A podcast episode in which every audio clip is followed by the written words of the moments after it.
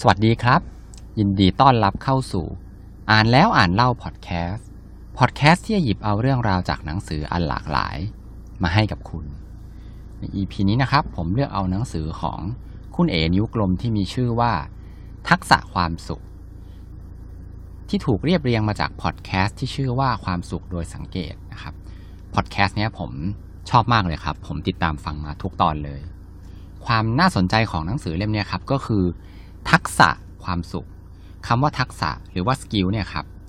มันสื่อได้ถึงความหมายที่ว่าเราเนี่ย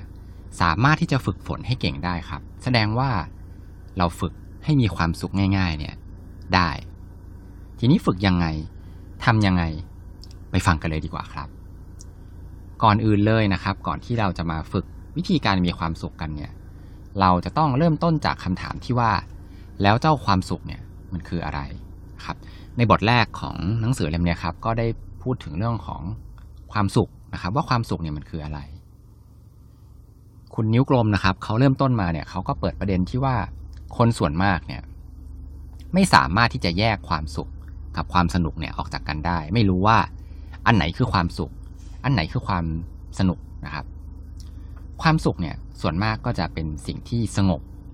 แล้วก็เย็นนะครับ แต่ความสนุกเนี่ยจะต่างออกไปก็คือจะชูดชาดแล้วก็ร้อนแรงนะครับ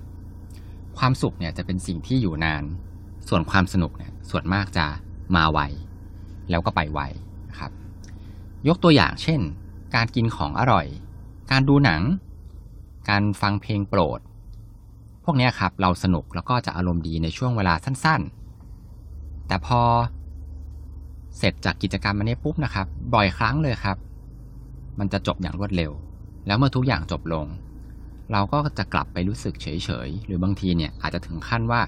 เบื่อหน่ายแล้วก็เศร้าซึมเลยก็เป็นได้ นั่นเองทำให้เราเนี่ยต้องไปหาอะไรสนุกสนุกๆทำอีกครับ อันนี้ก็คือสิ่งที่เรียกว่าความสนุก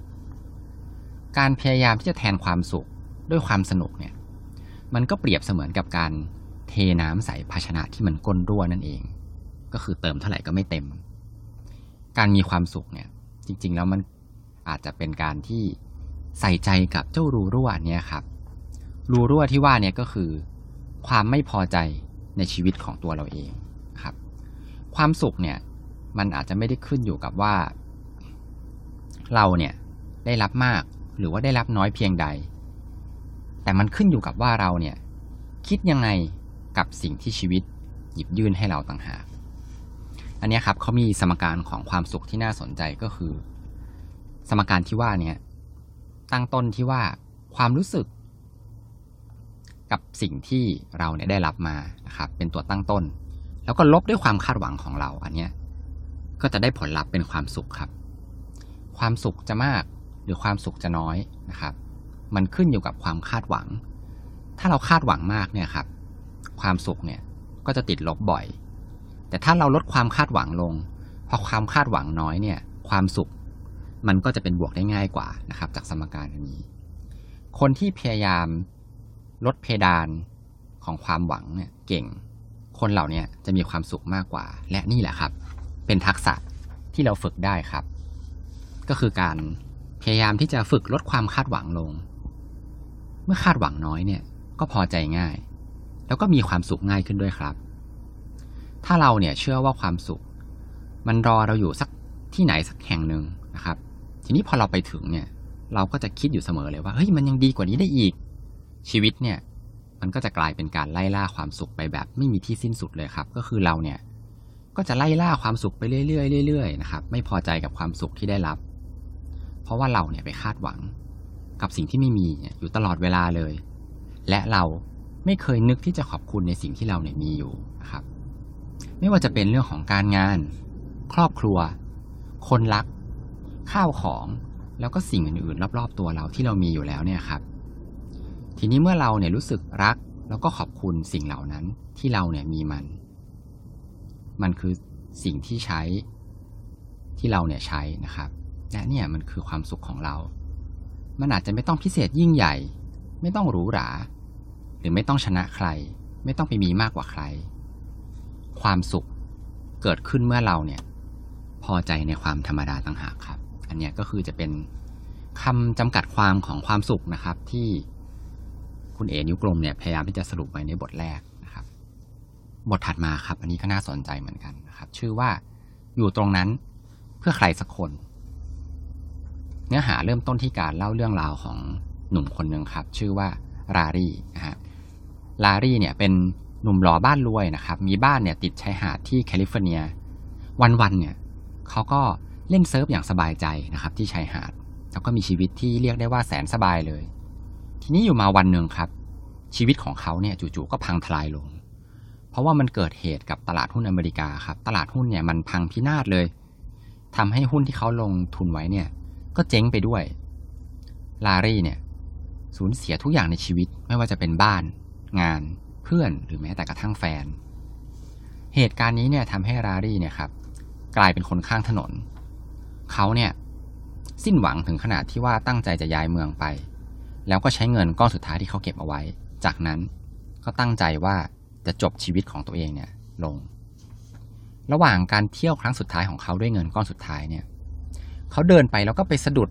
ลูกแมวตัวหนึ่งที่มีคนเอามาทิ้งไว้ สภาพของลูกแมวตัวนี้มันย่ำแย่มากเลย ใกล้จะตายแล้ว ลารีเนี่ยก็เลยตัดสินใจว่าเขาเนี่ย จะอุ้มลูกแมวตัวนี้กลับไปที่อพาร์ตเมนต์ของเขา แล้วก็ดูแลมันจนสุดท้ายเนี่ยครับลูกแมวอาการดีขึ้น แล้วก็กลับมาเป็นลูกแมวที่น่ารักแล้วก็สุขภาพดี เหตุการณ์นี้เนี่ยเปลี่ยนชีวิตของเขาไปตลอดกาลเลย เขาได้ลิ้มรสความสุขที่แท้จริงเนี่ยเป็นครั้งแรก ลูกแมวน้อยเนี่ยเข้ามาเติมเต็มบางอย่างที่หาขาดหายไปในชีวิตของเขา ความปรารถนาของเขาณเวลานั้นเนี่ยมีเพียงแค่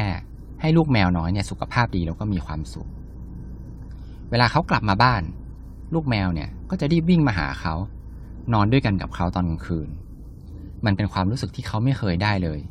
จากคนอื่น ตลอดช่วงชีวิตที่เขาผ่านมานะครับ ถึงแม้ชีวิตเขาเนี่ยจะแบบร่ำรวยแล้วก็ดูดีแต่ว่าเขาบอกว่าเขาเนี่ยไม่เคยได้รับความสุขแบบนี้เลย แมวไม่เคยมองเลยว่าเขาเนี่ยล้มเหลว แล้วก็ไม่เคยตั้งข้อสงสัยในตัวเขา เขายังบอกอีกว่า ถ้าคุณอยากมีความสุข ให้ลืมซะว่าคุณเนี่ยจะต้องมีอะไร เพราะว่าจริง ๆ แล้วสิ่งเดียวที่คุณต้องการเพื่อที่จะมีความสุขเนี่ยก็คือ คุณจะต้องอยู่ตรงนั้นเนี่ย เพื่อใครสักคนหนึ่งเขาบอกว่าเขาเนี่ยคือฮีโร่ของเจ้าแมวน้อย ทีนี้ถ้าเราหันกลับมามองความสุขนะครับของเรานะครับ ถ้าเกิดว่าเราใช้วิธีการมองที่ว่าความสุขของคนอื่นเนี่ย เราเอาความสุขของคนอื่นเนี่ยเป็นที่ตั้ง เราเนี่ยก็จะไม่ต้องมานั่งรอว่าจะได้อะไรกลับมา เราควรจะยิ้มตั้งแต่เห็นเขาหรือว่าคนอื่นที่ว่าเนี่ยครับมีความสุขแล้ว ความสุขเนี่ยเป็นเรื่องแปลก ยิ่งคิดถึงความสุขของตัวเองน้อยลงเท่าไหร่ เราก็กลับจะมีมันเนี่ยมากยิ่งขึ้น ชีวิตที่มีความสุข อาจจะคือชีวิตที่ได้อยู่ตรงนั้นเพื่อใครสักคน คนนั้นของคุณคือใครครับ ลองไปหากันดูนะครับ บทสุดท้ายนะครับ ที่วันนี้ผมจะยกมาเนี่ยครับชื่อว่าวิธีที่จะค้นพบพรสวรรค์ครับ คุณผู้ฟังคิดว่าตัวเองเนี่ย มีพรสวรรค์ไหมครับ หลาย ๆ คนอาจจะตอบว่าเฮ้เราก็ไม่เห็นจะมีพรสวรรค์อะไรเลยนะครับ ที่คนเราส่วนมากเนี่ยมองไม่เห็นจุดแข็งหรือพรสวรรค์ของตัวเองเนี่ย ก็เพราะว่าสังคมเนี่ยมักจะให้เราเนี่ยโฟกัสไปที่การแก้ไขจุดอ่อน มากกว่าการที่เราเนี่ยจะเสริมจุดแข็งนะฮะ การแก้ไขจุดอ่อนเนี่ยมันควรทำก็จริง แต่ว่ามันเป็นสิ่งที่ต้องใช้เวลามากนะครับ เพราะมันเป็นสิ่งที่เราเนี่ยไม่ถนัด แถมเราเนี่ยยังเสียโอกาสที่จะฝึกฝนสิ่งที่เราถนัด แล้วก็สิ่งที่เราชอบ ซึ่งเป็นเรื่องที่น่าเสียดายมากเลยครับ เพราะว่าจริง ๆ แล้วถ้าเราเนี่ยได้ทำในสิ่งที่เราถนัด เรามักจะทำมันได้ดี แล้วก็เราเนี่ยก็จะมีความสุขในระหว่างที่เราทำมันด้วยนะครับผู้เขียนนะครับคุณนิ้วกลมเนี่ยเขาก็ได้ยกเรื่องราวของคุณวอร์เรนบัฟเฟตนักลงทุนที่รวยที่สุด ครั้งหนึ่งวอร์เรนบัฟเฟตเนี่ยเคยไปพูดกับนักศึกษาครับเคยไปบรรยาย แล้วก็พูดกับนักศึกษาว่า ถ้าหากจะมีข้อแตกต่าง ระหว่างพวกคุณกับผมสักอย่างหนึ่งเนี่ย มันอาจจะเป็นที่ว่าทุกเช้าที่ตื่นมา ผมมีโอกาสจะได้ทำในสิ่งที่ผมเนี่ยรักมาก ๆ ทุกวัน ถ้าพวกคุณเนี่ยต้องการจะเรียนรู้อะไรสักอย่างหนึ่งจากผม นี่คือคำแนะนำที่ดีที่สุดที่ผมจะให้คุณได้นะครับ ก็คือ น่าจะเป็นความหมายที่ว่า ให้นักศึกษาเนี่ยทำในสิ่งที่ตัวเองรักนะครับ เราเนี่ยอาจจะมีภาพของนักลงทุนเก่งๆ ที่เป็นคนที่ตัดสินใจฉับไวรวดเร็ว แล้วก็มีความพลิกแพลงนะครับ ชอบเสี่ยง แล้วก็มีนิสัยที่ไม่ค่อยจะไว้ใจใครเท่าไหร่ แต่ว่าวอร์เรนบัฟเฟตเนี่ยครับกลับมีนิสัยตรงกันข้ามกับภาพที่เราเนี่ยจินตนาการไว้ทุกอย่างเลย เขาเนี่ยเป็นคนใจเย็น แล้วก็เป็นคนที่ไว้ใจคน จุดแข็งเหล่านี้วอร์เรนบัฟเฟตได้นำมาปรับ ใช้ในการลงทุนของเขา จนกลายเป็นสไตล์เฉพาะตัว ที่เป็นนักลงทุนระยะยาวมากๆนะครับ แล้วก็มีความเชื่อใจนะครับ ความเชื่อใจของเขาเนี่ยต่อผู้บริหารที่เขาเนี่ยเข้าไปซื้อกิจการเนี่ยครับ